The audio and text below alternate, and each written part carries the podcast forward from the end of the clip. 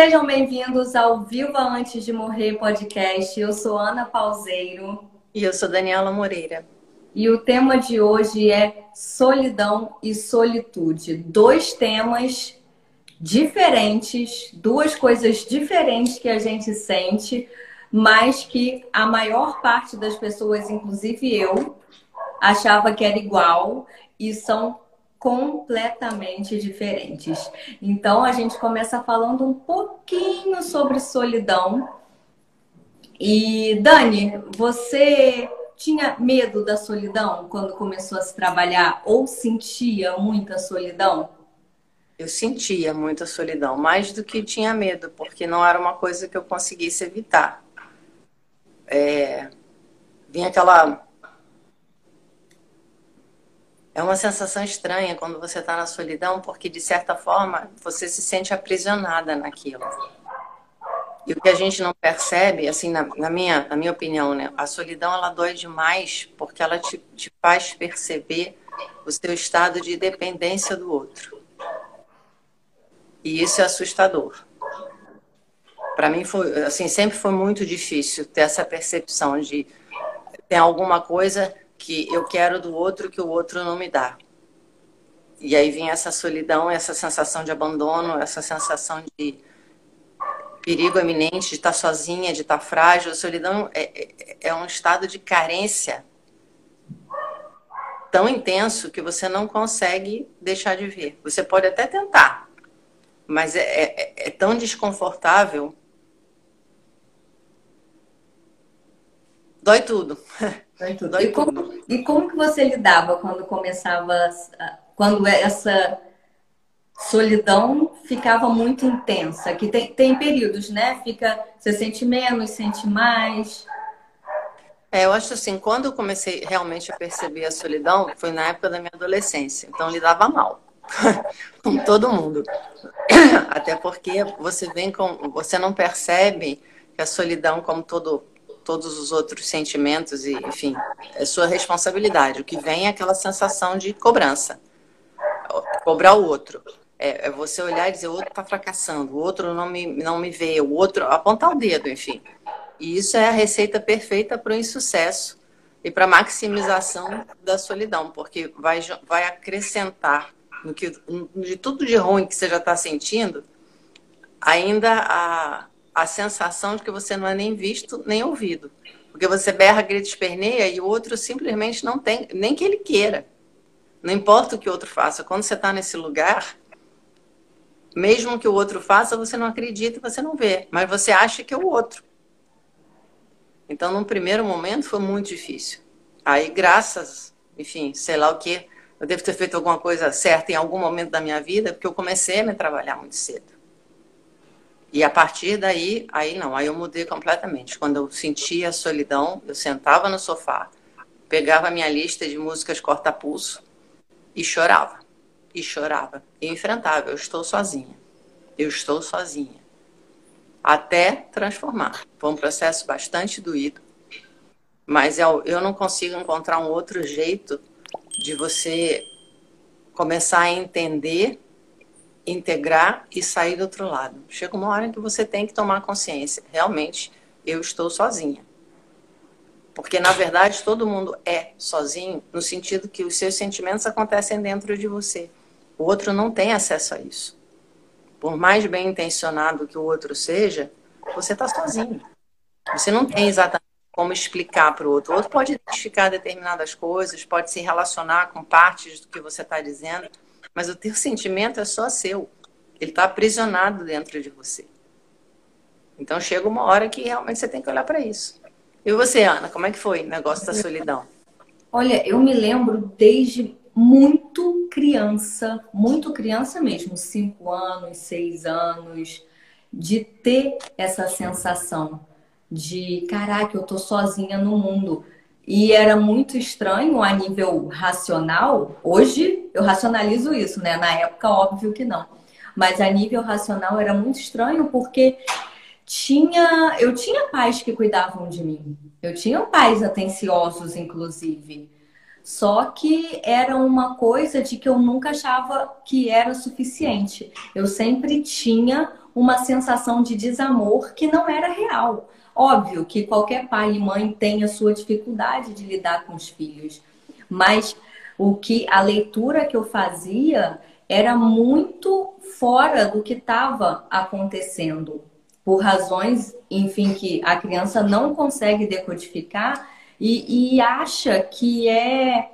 Eu tinha essa sensação, eu tenho que me virar sozinha. Eu tenho que me virar sozinha que ninguém vai fazer por mim. Era e era doído isso, era muito doído. E o que eu fiz foi assim, durante meu processo de crescimento, no, é, de desenvolvimento da segunda infância, o início da adolescência, era sempre essa sensação: eu tenho que me virar, porque se eu não me virar, o mundo acaba comigo. E isso me deixava no, eu não contava com ninguém, de ajuda de ninguém, com com eu não achava que ninguém seria capaz de nem entender o que eu estava sentindo. E aí eu me colocava nesse lugar que era muito sozinho, era muito sozinho. E doía demais. E doía muito. Acho que não era à toa, desde a infância eu tive quadros de anemia. Porque eu não conseguia. Não conseguia lidar com aquilo tudo. O corpo responde de alguma forma. E eu nem lembro também de ter sentido medo da solidão na infância, que eu já achava que eu estava sozinho, porque na maioria das vezes o que a gente vê quando vai atender alguém, né? Quando ou tem tá no grupo de meditação ou de relatos de, de pessoas que, que são próximas a gente, principalmente é o medo de ser deixada no relacionamento, né? Eu tenho medo de ficar sozinha, eu tenho medo de perder alguém. O medo de perder alguém é não só relacionamento amoroso, né? Casamento, enfim, é o medo de perder amigos, o medo de perder os pais. Então, ai, que se, se essa pessoa for, eu tô sozinha no mundo. O, o comum é ver o medo da solidão muito grande. Eu estava pensando aqui, ouvindo o que eu estava dizendo uhum. e o que uhum. você estava dizendo, e cheguei à brilhante conclusão uhum. que, na verdade, a solidão ela, ela é muito parecida com a ansiedade que a gente falou semana passada. Porque, de fato, ninguém tem medo da solidão. Se você observar o que a gente partilhou, e isso só me veio agora, você tem medo de, do que você vai sentir quando você assumir a verdade que você é só. Porque a solidão, aquilo, você fala, eu estou me sentindo sozinha no relacionamento, eu estava me sentindo sozinha na minha infância. A gente, de certa forma, estava na solidão quando eu falo eu tenho medo de, de solidão, na verdade eu tenho medo da dor que vai causar eu perceber que eu realmente tenho que me virar sozinha. E aí, ontem eu estava pensando a respeito da como explicar isso, a diferença entre solidão e solitude. E a primeira palavra que me veio foi saciedade. Por que isso? Por exemplo, você está com fome. Você pode comer. Isso vai te dar a sensação de saciedade? Não obrigatoriamente. Você pode ter sensação de ter terminado com a fome, mas a saciedade ela inclui um contentamento interno. Então não é o que você come apenas, mas é conseguir alimento suficiente para que o seu corpo se sinta restaurado, vivo, nutrido. Que aquilo, por exemplo, eu estou com fome, eu posso comer um monte de banana, vou matar a fome, mas vou me sentir estranha, eu não vou me sentir saciada. Ou de repente eu estou com fome, eu caio dentro de uma feijoada, eu vou me sentir a ponto da explosão. Não vou ter fome, mas não vou me sentir saciada. Para estar saciada, eu preciso preencher as necessidades internas. E isso é exatamente a diferença entre solidão e solitude. Na solidão você está carente. Na solitude você está saciado.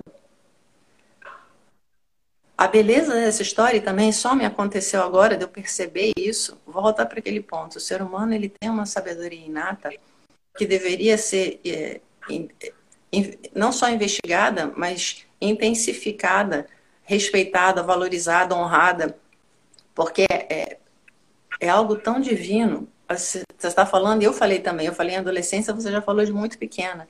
Como que uma criança uma, ou uma adolescente que está perdido, enfim, de todas as formas possíveis, consegue perceber que tem esse lugar de solidão? Por que, que isso acontece?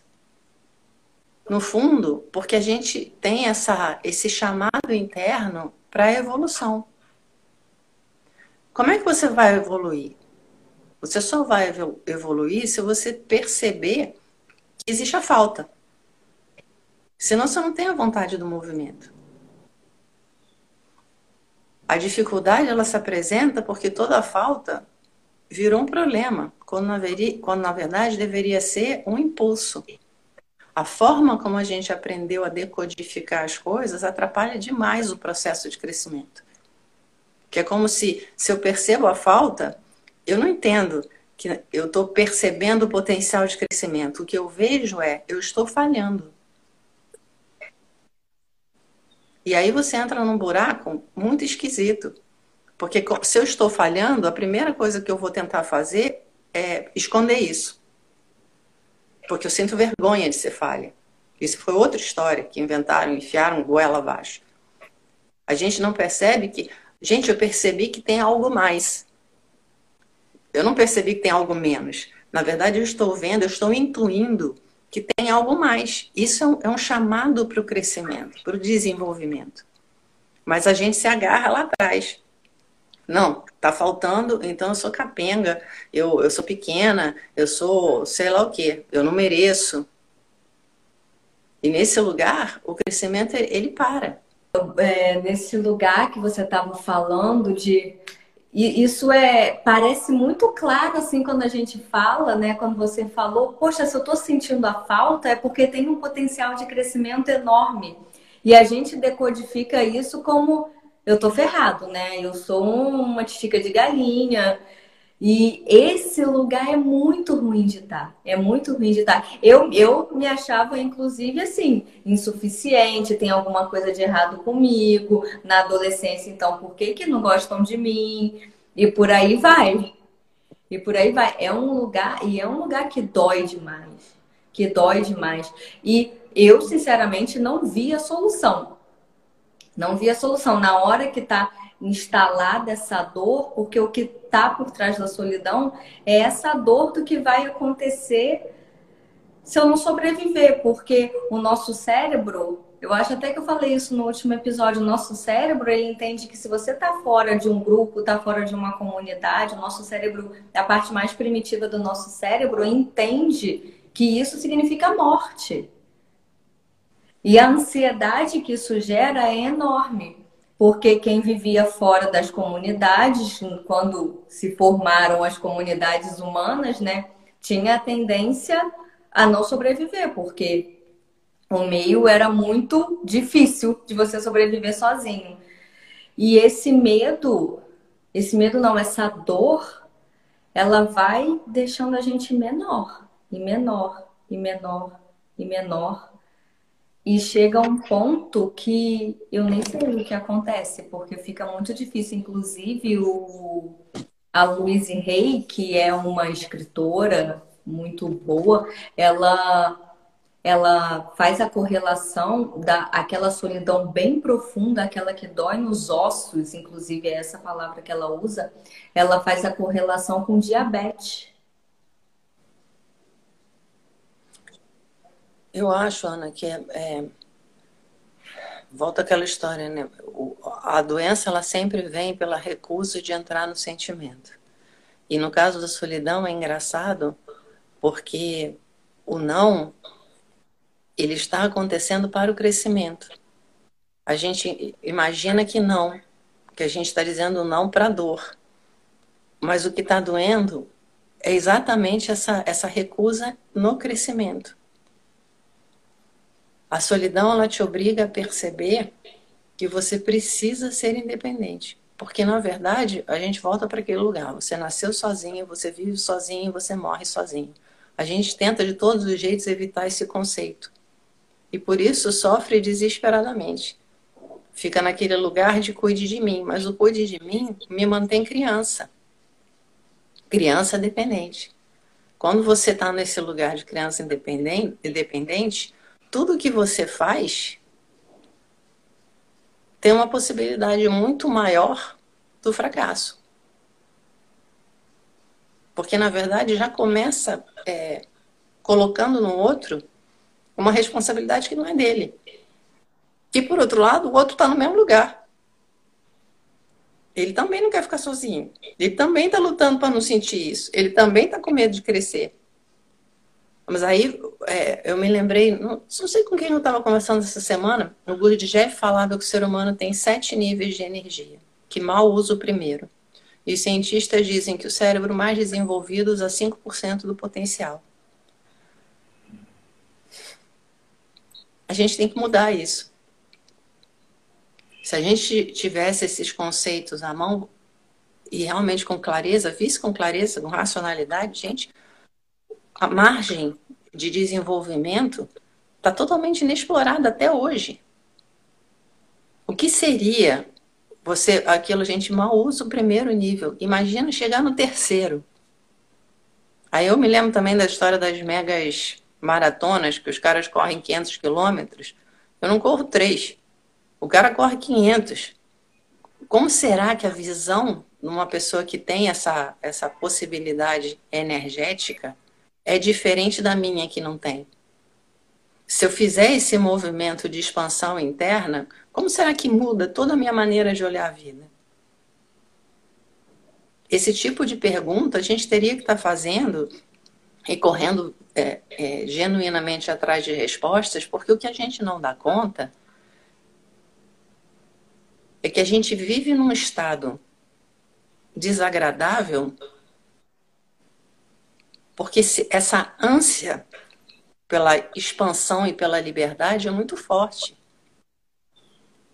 A vida, ela, ela realmente só vai ser inteira quando você assume que você é responsável pelas suas escolhas e que você realmente faz isso sozinho, porque ninguém tem acesso. Não tem como ter acesso. Você pode correr uma corrida de mão dada com alguém, mas mesmo que você esteja de mão dada, se você não correr, não vai rolar. A vida é isso, quer dizer, você pode ter o apoio, você pode ter a cumplicidade, a parceria, mas você tem que fazer o movimento. E eu acho assim, é, é que nem quando você dorme demais, que no dia seguinte você fica esquisito se você não começar a se mover, se realmente gastar alguma energia. A gente vive nesse lugar onde o ser está pedindo, eu quero ser não só livre, mas eu quero me sentir inteiro, eu quero me sentir total. Por exemplo, quando a Luiz Rey faz a associação com a história da diabetes, diabetes tem muito a ver de você não ver doçura no mundo, de você não ver o aconchego, de você não, não confiar que as pessoas realmente se importam. Mas aí volta para aquele lugar. É aquela coisa constante, eu quero que cuidem de mim. Só que você não pode permanecer bebê. Se você aquilo, se você se permite ficar nesse lugar emocional tão imaturo, não existe possibilidade de nenhuma relação realmente te saciar. Porque você cresceu. Você a forma, a tua expectativa, o teu anseio, a tua disponibilidade, a, a tua maneira de pensar é de adulto. Se o teu emocional não teve o desenvolvimento, você já está no desequilíbrio. E aí é muito maluco, porque como é que você vai se relacionar plenamente se você não é pleno? Se você não está integrado? Se você, na verdade, está o tempo inteiro correndo do medo de sentir dor? E os relacionamentos que nascem a partir desse lugar, eles já têm uma tendência ao fracasso, né? Ainda que você esteja junto, eles já, já acabam tendo uma tendência ao fracasso, porque quando você está nesse lugar que eu não quero entrar na dor de me ver sozinho de jeito nenhum. O que você faz é, é que você acaba usando o outro para não entrar em contato com essa dor.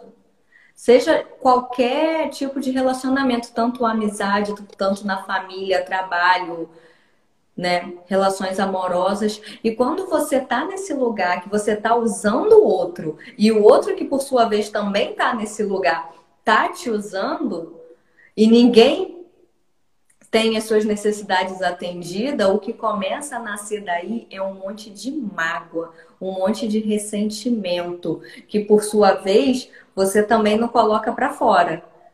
Não coloca para fora porque imagina se você falar sobre isso, de repente se você coloca como está se sentindo e o medo dessa pessoa te abandonar. Porque se ela está te usando num momento que você não serve mais para isso, porque você está questionando, ele pode me deixar a qualquer tempo. E aí, um usando o outro, um usando o outro, está todo mundo numa prisão, dependendo de que o outro vá suprir uma coisa que é impossível. E quando você está nesse lugar, o fracasso é inevitável, mesmo que você continue junto. Continue junto. E isso vai minguando o seu ser, né? vai minguando de uma tal forma que quando você percebe tá doente, tá com parte do corpo não funcionando muito bem, perdeu a alegria de viver e fica só tentando estar tá no controle o tempo todo para aquilo para você evitar uma solidão que já está ali, que já está ali. E como que reverte isso, na verdade? Quando a gente tem medo de entrar nessa dor, só que o único caminho de fazer com que essa dor se dissolva é exatamente entrando nela. E no início, poxa, pode ser um pouquinho difícil. No início é bastante difícil. Só que quando você começa a perceber, não racionalmente, mas voltando para dentro, através até da meditação que a gente ensina aqui, respira fundo, observa o que está sentindo, é, deixa o corpo se mover como ele quiser na, na, hora das meditações ativas, né? De dança, de respiração, de corridinha, do, do díberes, que é aquela, aquela falazinha que você vai liberando um monte de tensão. Conforme você vai voltando a sua atenção para dentro e aprofundando a respiração, Aí você deixa de entender apenas racionalmente e vem para o entendimento do seu ser, de que caramba, eu realmente nasci sozinho. E eu realmente vou morrer sozinha. E no meio do caminho eu vou me relacionar. Vou viver em comunidade, vou ter trabalho, amigos, relacionamentos e etc. E quando essa coisa começa realmente a internalizar, aí você começa a aproveitar esses espaços. Aí deixa de ser aquela solidão e passa a ser o que a gente vai chamar aqui de solitude, que é você estar tá conectado com a fonte, né? Sua fonte de energia, sua é estar tá conectado com, com quem você é, com o que você é e simplesmente não está vivendo lá no futuro que vai acontecer uma catástrofe e nem lá no passado quando alguém te machucou e você carrega essa dor até hoje. Então, quando você conecta no presente, essa dor começa a se dissolver automaticamente. Aí, momentos de dor, como a Dani falou um pouco lá no início, quando eu sentia muito essa dor, eu botava as músicas e chorava. Chorava, chorava, chorava. Porque entra na dor, deixa sair, deixa fluir, é doído, é, tá entrando na dor. Alivia e aí você começa a se conectar nesse lugar que você começa a curtir a sua solitude. Eu me lembro perfeitamente uma época que eu estava num relacionamento, que eu estava brigando exatamente com isso que eu acabei de falar agora. Eu estava brigando porque se fosse ia ficar sozinha, mas eu acreditava no potencial daquele negócio dar certo. E quando eu vi, eu estava a solidão a dois, que é aquela coisa mais difícil do que a solidão sozinho mesmo, né? E chegou uma hora que eu parei e falei: chega, não aguento mais brigar com, com isso tudo que está acontecendo. E eu lembro de ter me colocado num lugar mais isolado e tal. E de repente, eu lembro que eu estava no sofá assistindo novela da Globo, coisa que eu já não faço há, umas décadas, mas na época eu fazia. E aí estava no sofá assistindo novela da Globo, de repente baixou um. É exatamente assim que acontece com muita gente. Baixou um troço assim. Cara, mas eu não quero sair desse lugar aqui, tá tão bom. E foi nesse momento que veio a integração, que não foi uma decisão racional, veio a integração. Eu não vou voltar para essa briga. E quando acontece essa integração, o que acontece é a beleza. E isso acontece assim, você lavando louça, descascando batata e por aí vai. No momento que você começa a levar a sua atenção para dentro, o negócio integra e você percebe que tem uma beleza incrível de realmente você reconhecer que você é sozinho no mundo e ok, se relaciona no meio do caminho aí as coisas boas começam a acontecer, né, Dani? Uma das maiores é, falácias que a gente aprendeu é que existe algum, existem tipos de amor. Não. Só existe um tipo de amor, chama amor incondicional. Todo o resto mostra os, as portas, os muros, os desvios, os desequilíbrios. Então, por exemplo, ninguém mata por amor. Você mata porque você adoeceu. O que é o amor incondicional? É você é, perceber que o outro precisa ser livre para ser feliz. Quando você percebe isso, você na verdade já está dizendo: eu entendi que a primeira condição para que eu seja feliz é que eu me dê liberdade. E aí vem uma outra coisa. Liberdade virou no mundo atual é, a impunidade na transgressão. Então, eu sou contra as normas, eu sou contra, eu sou, sabe, eu vou me libertar de não sei o quê, eu vou me é sempre focado para fora. Liberdade não tem nada a ver com o outro. Liberdade é você dizer sim para aquilo que é real para você dentro de você. Por exemplo,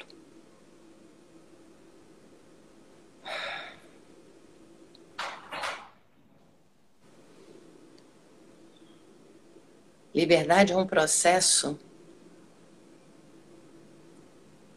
de desenvolvimento de força. Porque eu só vou ser livre quando eu sou capaz de pagar o preço necessário para não abrir mão daquilo que é verdadeiro para mim. Liberdade é uma coisa que, que demanda crescimento e posicionamento.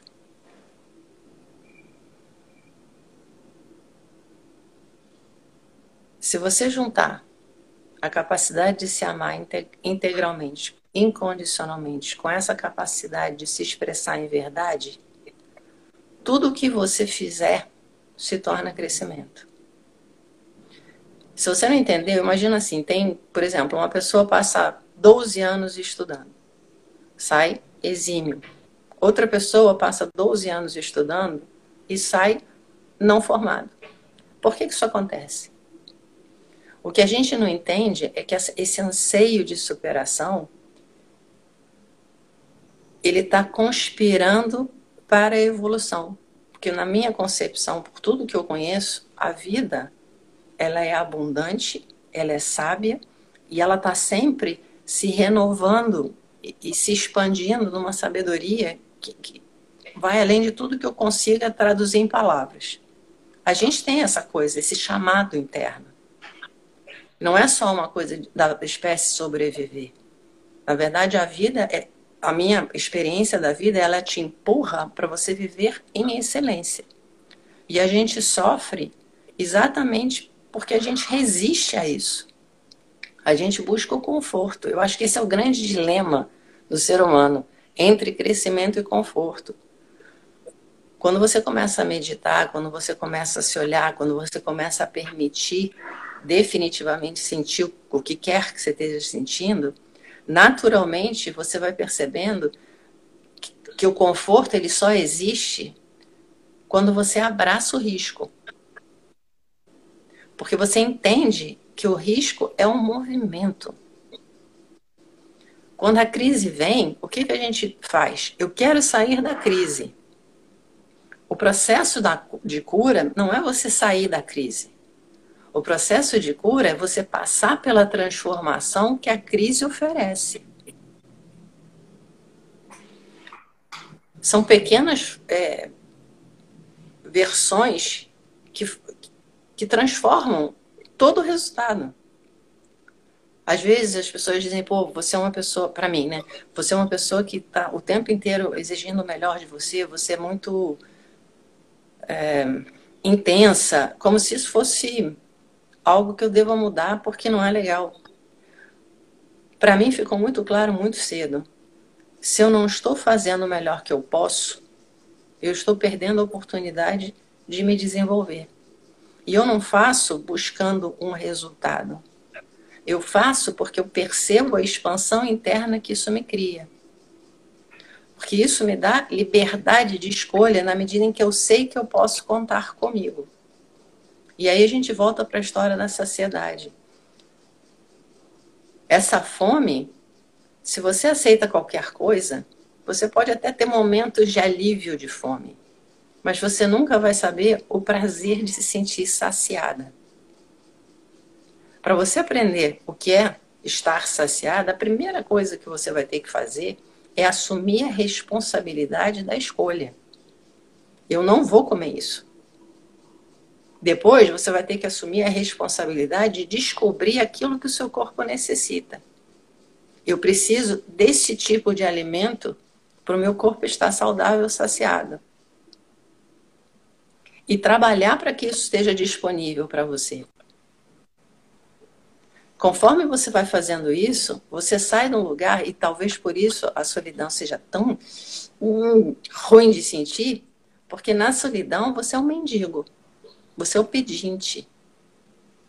Se você está dizendo eu não consigo viver sem o outro, você está dizendo que você vai fazer qualquer coisa para receber as migalhas que o outro pode te dar. E esse é um lugar ofensivo para a tua alma. Esse é um lugar que maltrata tudo que você tem de bom. A gente tem que voltar para um lugar onde a gente entenda que, além de tudo, isso é mentiroso. Porque olha só, se eu aceito esmola, não importa a qualidade da esmola. Eu não vou ter a sensação de estar sendo gratificado, de estar sendo reconhecido, de estar sendo nutrido. Porque eu sei que isso não vem num lugar de abundância. E eu vou me ressentir. E eu vou sempre olhar para outra pessoa como você poderia ter dado mais. Você está sendo injusto. Você, sabe? Você vai alimentando uma doença sem fim. E mais grave do que isso tudo é que a gente pensa assim: eu quero me sentir amado. Para você se sentir amado, a primeira coisa que você tem que fazer é descobrir a sua capacidade de amar. Porque você vai ter que se sentir internamente. Que é onde acontecem teus sentimentos. Você precisa descobrir o que é estar amando para poder se sentir amado. Olha que doido. E aí vem a beleza da, da vida. Porque a vida não quer que você seja escravo. A vida não quer que você seja pequeno. A vida te pôs aqui para ser feliz em realeza. No momento em que eu resgato a minha capacidade de amar, eu posso escolher. Eu não estou mais num lugar de pedinte, eu estou num lugar onde tudo que eu faço vai me levar para esse lugar de amor. E você vai atrair as consequências disso. Que na verdade são ganhos.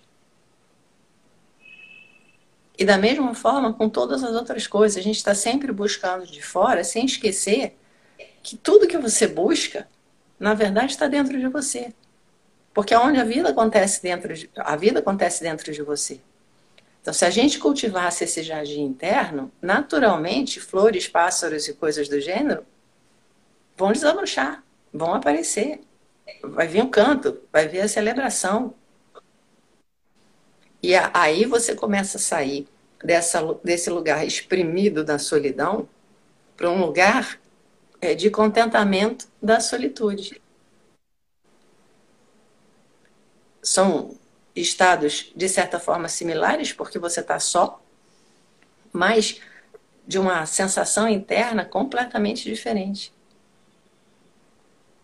E é doido porque enquanto você permanece brigando e tentando buscar as coisas do lado de fora, você fica recorrentemente caindo no mesmo buraco.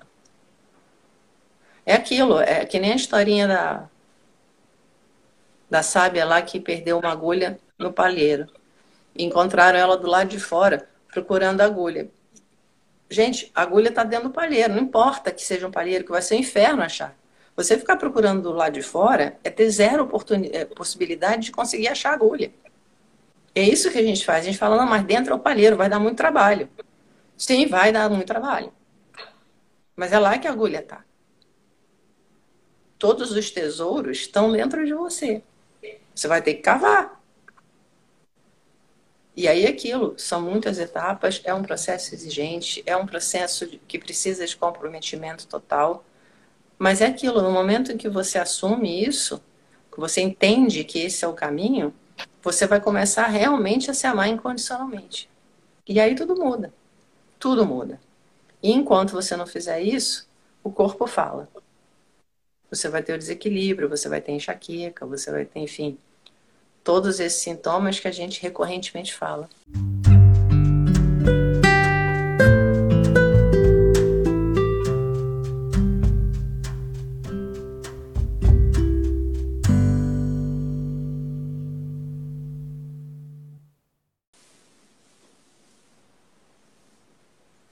Yeah, gente, adorei essa, essa história da agulha no palheiro, procurando lá de fora. Perfeito, é isso mesmo. E é isso que a gente faz quando não tem consciência de que o que a gente precisa para ser feliz está realmente dentro. E aí, quando você falava, me vieram duas coisas. Que uma é os cientistas que estudam quem busca se desenvolver o tempo todo, quem está no autoconhecimento, quem está na meditação, quem está respirando profundamente para cada vez mais fundo e explorar cada vez mais os próprios potenciais, eles não é nem a conclusão, né? Mas a observação que se chega disso. Mas por que essa paranoia para querer se desenvolver o tempo todo? Por que essa? Por que, que eu tenho que me desenvolver? Por que, que não, não tá bom do jeito que tá, gente? Por que, que eu tenho que ter esse trabalho? E aí é exatamente nesse ponto que eles tocam, é o seguinte, se você olhar para a natureza, tudo está em constante evolução. Se você for pegar o desenvolvimento de uma árvore, está em constante evolução para sempre trazer os melhores frutos. Se você pegar a, o próprio ser humano, que cientificamente, não vou trazer aqui crenças de, de nenhuma hipótese, tá? Só falando da forma científica estudada que de repente veio de um primata que andava curvado, e aí depois teve a coluna ereta, e aí depois o cérebro pesava 100 gramas, aí passou a pesar 300 gramas. Estou falando esses gramas todos por hipótese, tá? Que eu não sei exatamente quanto, quanto pesa o, o cérebro atualmente. Mas teve esse desenvolvimento, era bem pequenininho, aí foi crescendo, e aí desenvolveram habilidades de construir ferramentas, e aí começaram a se alimentar melhor. E você observando, tudo está em constante evolução. Todos os animais, todos os vegetais, todos os caminhos desbravados pelos rios para saírem da nascente e chegarem até o mar, concluírem a sua evolução, tudo está buscando ser melhor sempre. E com a gente não é diferente. Não é nada diferente. E outra coisa que eles chegam, né? Quem, quem faz esse tipo de estudo, analisando as pessoas que estão nessa busca, chega-se a uma outra conclusão. É o seguinte: não existe o platô, né? Não existe, ah, eu estou aqui parado em linha reta. Ou você está desenvolvendo, ou você está ou você tá para cima, ou você está para baixo. Não tem opção de você ficar na linha reta. Ou você está desenvolvendo, melhorando, buscando ser mais feliz, ter mais saúde, seja lá o que ter mais sucesso, seja lá o que sucesso signifique para você dentro de uma da saúde, do desenvolvimento, ou você está adoecendo, ou você está minguando, ou você está sendo cada vez menor e isso te levando para um estado de infelicidade constante. Então, galera, se você nem quiser acreditar na gente, poxa, tem que se desenvolver, a ciência está mostrando isso aqui. Ou você está se desenvolvendo ou você está caindo. Não tem opção.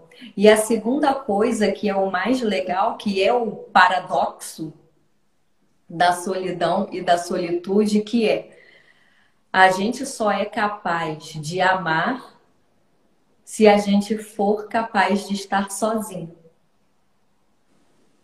Porque como você é capaz de amar se o tempo todo você está achando que o outro te deve alguma coisa? Fica todo mundo numa prisão. Então, quando você é capaz de estar sozinho e descobre essa capacidade de amar, aí sim você vai começar a ter as melhores relações, que era tudo que você queria de qualquer a qualquer custo, a qualquer preço não estava funcionando, porque realmente é muito difícil entrar nessa dor e se desenvolver. Então, quando você realmente entra nessa dor e começa a se desenvolver e aceita esse lugar e começa a ter um contentamento nesse lugar, as melhores relações começam a acontecer. É aquela, eu já falei isso em algum episódio, quando você realmente está sozinho, ai, agora eu tô bem aqui. É quando as melhores pessoas aparecem. Isso é o paradoxo, mas é, é exatamente assim que funciona. É que nem a história de você fica solteiro um tempão e aí fica naquele desespero, não aparece ninguém. Aí você arruma um namorado meio porcaria, só porque você arrumou um namorado meio porcaria, 300 outros começam a te procurar. Muda a vibração, muda a resposta. E aí vem uma coisa engraçada, que você está falando a coisa do constante evoluir. Imagina, se por exemplo, a gente nasce, né, começa a se desenvolver e de repente parasse na infância no sentido de você continuar crescendo, mas usando as mesmas roupas, a mesma fralda, tomando, as mesmas mamadeiras, já não é uma coisa esquisita que é ser. A gente percebe esse crescimento. A gente percebe que o corpo está é, respondendo ao tempo. Mas tem um lugar interno que fica é, rompido, porque na verdade aquilo engole o choro, se comporta, fecha as pernas, que não sei o quê. Então, teve uma parte da gente que não teve a liberdade para fazer esse processo de evolução. Agora a gente tem que correr, correr um pouco para trazer esse, esse lugar de novo para o equilíbrio. E, é, e, aí a coisa fica complicada, porque aquilo, eu, eu tenho a necessidade de um adulto, mas me comporto como uma criança. Como é que eu vou conseguir sentir um, um real contentamento quando dentro está partido? Isso que a gente tem que olhar. E, e o que a Ana estava falando veio uma coisa assim, eu me lembrei direto da Marie Kondo com a história do o que, fica, o que me faz feliz fica. O que não me faz feliz, eu passo adiante com gratidão. A gente tem que fazer isso o tempo todo. É tipo assim, por exemplo, tem horas na situação mundial que eu olho, gente, eu tenho vontade de bater na cara de político. Aí de repente me vem aquela sensação de uma raiva, eu queria esquartejar os caras. Por que, que eu nunca vou partir para algum movimento? Porque eu não gosto desse lugar dentro de mim. Porque isso me faz mal, porque isso me aleja. Então, quando eu vejo que isso está acontecendo, o sinal de alerta aparece. Eu respiro, vou bater travesseiro para tirar essa energia de mim. Porque não é a pessoa que eu quero ser. Eu não faço porque eu não quero é, evitar ser presa eu não faço porque eu não gosto de sentir isso em mim. Mas como eu sinto, eu não tento reprimir e fingir que eu não vi. Eu vou bater travesseiro. Eu preciso pôr isso para fora, porque na verdade é um sentimento justificado. É um sentimento que responde a uma situação real. Ele precisa ser validado. Mas a minha condição humana dá escolha entre a barbaridade e a consciência. Eu escolho a consciência. Porque na consciência eu me sinto bem. Sair da solitude significa começar a escolher a consciência. Nesse lugar, eu me sinto à deriva. Nesse lugar, eu me sinto fraca, eu me sinto não vista, eu me sinto desprezada por que, que eu vou me sujeitar a isso? O que, que eu preciso fazer para criar um, uma atmosfera que me dê apoio? E quando eu falo criar uma atmosfera, eu não estou falando em buscar soluções externas, ao, ao contrário. Aquilo, se eu estou tristonha hoje, se eu perguntar para mim, se eu disser assim para mim o que, que eu faço, de repente vai uma coisa como, pô, eu vou ficar quietinha assistindo um filme antigo, comendo pipoca. Isso me nutre. Quando termina, já mudou tudo. Ou de repente é uma energia muito esquisita, eu estou borbulhando por dentro, tá num lugar tão desagradável, então eu vou meditar, porque me dá vazão emocional, energética, física, mental. E quando termina, outra coisa acontece. Conforme você vai aprendendo a fazer esse esse processo amoroso com você mesmo, tudo que antes bastava uma gota para virar transbordamento, de repente você começa a perceber que você se esvaziou de tal forma que tem um espaço amplo dentro de você que te dá não só flexibilidade, mas vitalidade, mais serenidade, mais silêncio para dar aquela parada e voltar sempre para esse lugar. Você começa a perceber que é um processo não só de, de criação de área de saúde, mas de estruturação e enraizamento no amor próprio. Então, aquilo, eu estou me sentindo pequenininha, eu vou me pôr no colo. Você começa a, a perceber que se sentir amada exige que você se ame. Simples assim. Que de outra forma, se você não se ama, como é que você vai acreditar num ato de amor externo? Até porque você não, nunca está esperando um ato de amor externo, e quando ele acontece, você ignora. Quando você não se ama, você quer que a pessoa do lado de fora adivinhe aquilo que você está precisando e faça da forma que você quer. É tipo, eu quero, eu estou casada com, enfim, há não sei quantos anos, eu quero o carro maravilhoso, isso e aquilo.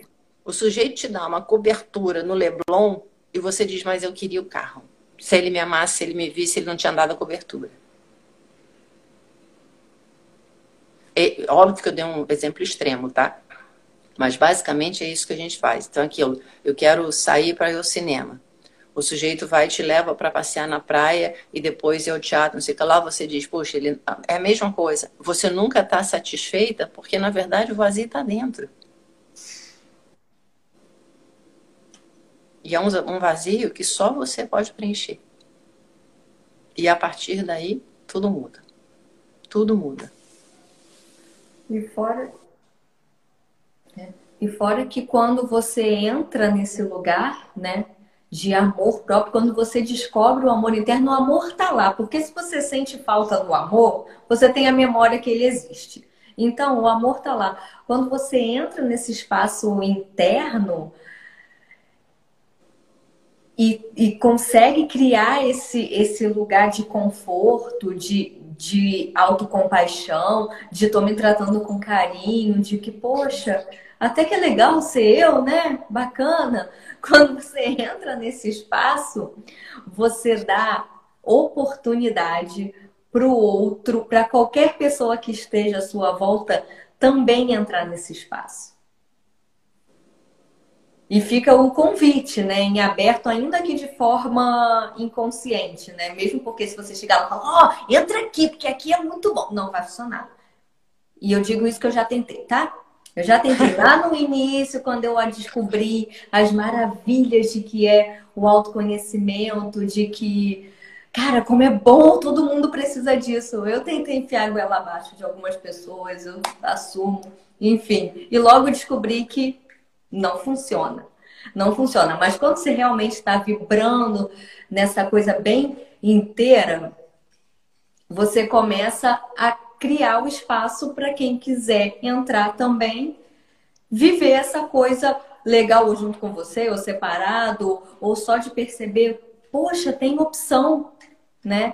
Tem opção. Eu lembro um grupo que eu fiz desses grupos de terapia meditativa e grupos de imersão, onde a gente fica lá meditando o tempo todo e fazendo todo tipo de exercício de respiração.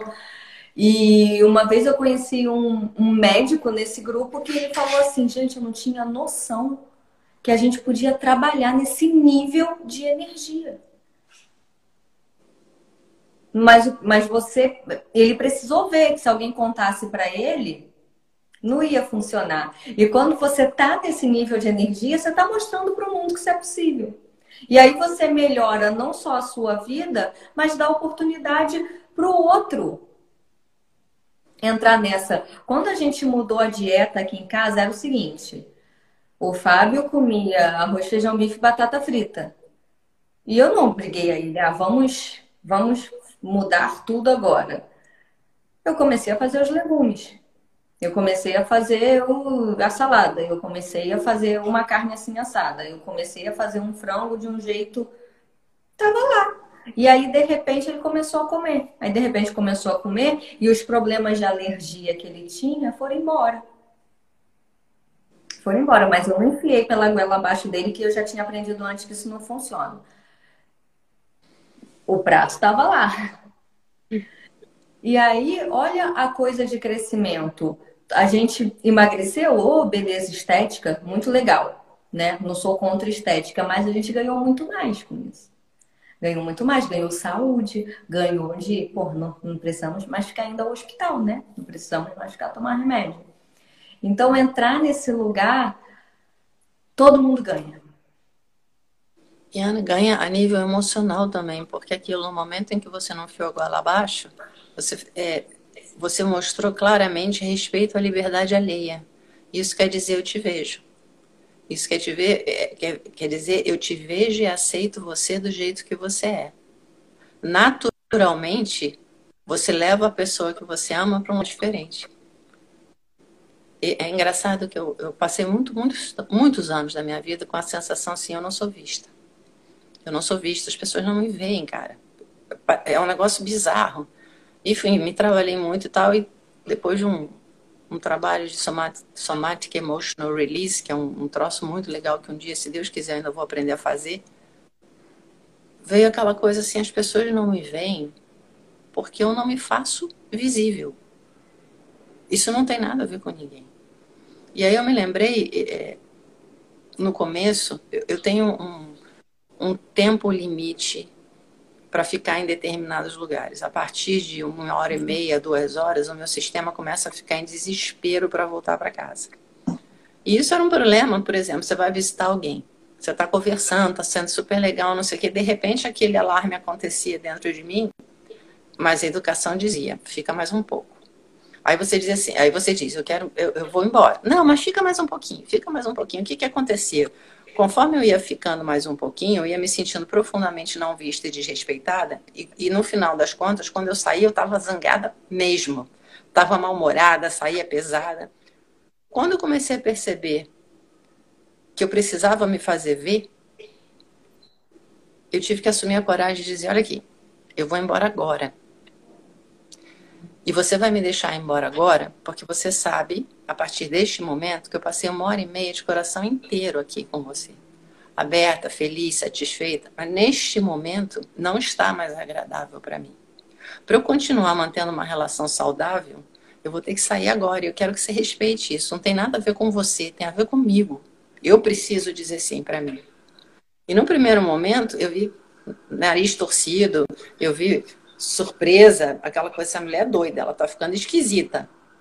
E a partir de um determinado tempo, o que aconteceu foi um aprofundamento com todas as amizades que eu tinha ao meu redor. Porque as pessoas sabem que quando eu tô, eu tô. Elas sabem, se eu não estou, eu vou dizer que não tô. Então tem um nível de confiança que mudou completamente. Mas eu tive que assumir o risco de perder a amizade por falta de compreensão. Mas era melhor perder uma amizade onde eu não me sentia vista do que, enfim, do que ficar nesse lugar horrível dentro de mim. E manter esse padrão de aceitar não ser vista. Por que, que eu estou falando isso? Porque é, para sair da solidão, Você precisa assumir, construir a sua liberdade, aceitando que você é só. Não existe caminho para sair da solidão sem a aceitação de que você é só. E a partir disso, você criar uma liberdade de movimento para ter tanto dentro de você que naturalmente você vai transbordar. E quanto mais você transborda, mais você descobre dentro de você. E você faz isso tudo porque te faz bem. E a partir daí, ao invés das relações de cobranças, deveres e obrigações, você começa a, a se relacionar na gratidão. Essa pessoa me dá o cenário amplo para eu desenvolver ainda mais o que eu tenho. Essa pessoa me faz mais rica, porque ela me leva mais para dentro de mim. É um lugar completamente diferente. E aí vem aquela coisa, mas se eu chegar nesse ponto, será que eu vou conseguir superar a dor se essa pessoa me deixar? Que é onde a gente encalha. A gente se fecha nessa história, mas e se eu, se eu abrir e essa pessoa for embora? Isso vai doer demais. E aí vem a grata surpresa da existência. Você está roxa de fome. Você fica saciada. Quando você fica saciada, você continua pensando em comida? Não. Se você for total, se você estiver com o coração inteiro, se você realmente tiver uma relação de transbordamento e perder essa pessoa, você vai doer insanamente. Por uma fração de segundo. Porque no momento em que você entra nessa dor, a explosão na certeza da eternidade do amor é um negócio indescritível. Não confiem na minha palavra. Busquem. Vale qualquer esforço. No momento em que você ama com o coração todo, ainda que a pessoa não esteja presente, fisicamente falando, ela se torna presente integralmente na sua vida, em tudo que você faz em qualquer momento. É um fortalecimento que não tem como descrever. No final do dia, para para se perguntar: que tipo de pessoa eu quero ser? Que tipo de vida eu quero levar? Quais são as mudanças que eu tenho que fazer para finalmente conseguir essa sensação de saciedade interna? Na saciedade, tudo é possível. Você tem saúde, você tem clareza de mente, você tem fluidez emocional, você tem capacidade de expressão, Saciedade aqui no termo geral, tá? Aquela coisa da saciedade com tudo integrado. O que, que eu preciso fazer para chegar lá? Eu não quero mais estar num lugar de pedinte. Porque isso me deixa triste, me deixa infeliz, me deixa dependente e me deixa vendido. Mesmo que comece com muito pouco. Você ainda não pode comer, não pode ter uma mesa farta, um monte de comida, Começa com arroz e feijão. O suficiente para começar uma nutrição de outra forma. Começa com uma meditação curtinha. Começa com um tempinho de carinho.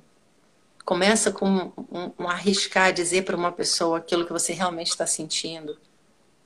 Aos poucos, isso vai virar uma bola de neve. E aí eu, enfim, depois de tudo que a Ana falou, né, eu só vou lembrar, a vida tem uma força e sei lá, impossível de dizer. E a saúde tem o dobro. Porque é a força da vida, mas a força do teu sim funcionando na mesma direção. Todo investimento que você fizer na evolução do seu ser vai abrir espaço para um apoio que você nunca imaginou que tivesse. E aí volta aquela história. No fim das contas, nunca estivemos sozinhos. Parece um paradoxo. Né? Mas enfim, porque estamos todos na mesma energia. O que faz a sensação de solidão são os muros. Tira os muros. É isso. E o que você falou, cheguei até a anotar aqui para não esquecer, essa questão de eu não me sinto vista. É, quem estiver assistindo, se colocar aqui, se quiser compartilhar aqui com a gente, porque isso é mais comum do que a gente espera que seja, do que a gente acredita que seja. Porque como é, eu não tenho coragem de me mostrar, porque de repente, se eu me mostrar, pode acontecer uma coisa horrível. Se eu falar o que eu estou sentindo, eu vou ser abandonada. Se eu falar que eu não quero isso, eu vou ganhar o rótulo X ou Y. E essa sensação de que o outro não me vê, ela, ela vai crescendo, crescendo, crescendo, crescendo e vira mágoa, ressentimento e, e, vai te destruindo por dentro. Né? E aí depois você vai lá e dá um se vinga, né? Você acaba. Quantas, quantas vezes isso não aconteceu? Você se vinga de alguém que, que não te vê e a pessoa não está nem sabendo o que está acontecendo. Isso é, é, é uma perda de oportunidade de você estar tá fluindo no amor, de você estar tá com, com a outra pessoa. E aí, como é que sai disso? É indo para o risco que a Dani acabou de falar é, eu faço isso o tempo todo. Foi difícil encaixar nesse lugar, mas também quando encaixa, acabou. Não tem volta. Não tem volta porque você sabe que é possível. Então, uma vez que me perguntaram assim, seu casamento é para sempre? Eu falei, eu sei lá. Eu sei lá. Porque eu corro o tempo todo o risco de estar sozinha. Mas eu não corro o risco de não me colocar. Eu não corro o risco de, de ficar menor. Eu não corro risco de. Eu não, eu não deixo de falar. Eu tô sentindo assim. Eu tô sentindo assada. Eu tô. Pô, agora tá difícil. Assim, para mim, é o, o, o, E que na verdade não é. Mas a leitura inicial que a gente faz é: eu tô no risco de ficar sozinho o tempo todo. Eu tô no, se, se o preço de, de eu ser quem eu sou for esse. E acaba que ele não acontece, né? É o paradoxo que você falou. Mas no início, o que a gente sente não é isso, né? O que a gente sente é, caraca, se eu correr esse risco vai dar uma confusão desgraçada. Então, é o que a gente pode falar daqui é quem já passou por esse caminho. Eu já passei, a Dani já passou o tempo todo. Quando você assume esse risco de estar sozinha, de ter que encarar a dor de estar sozinha, que no primeiro momento é complicado. Quando você assume esse risco, as coisas daí para frente só melhoram, só melhoram, só melhoram. Então, vale qualquer esforço extra que você precise fazer. E no primeiro momento, não acha que você vai colocar, como eu coloquei outro dia aqui em casa, falei, poxa, eu tô sentindo assim assado, isso não ajuda. Então, me, me dá uma trégua. No primeiro momento, não. Você vai colocar toda ferrada, toda atrapalhada, né?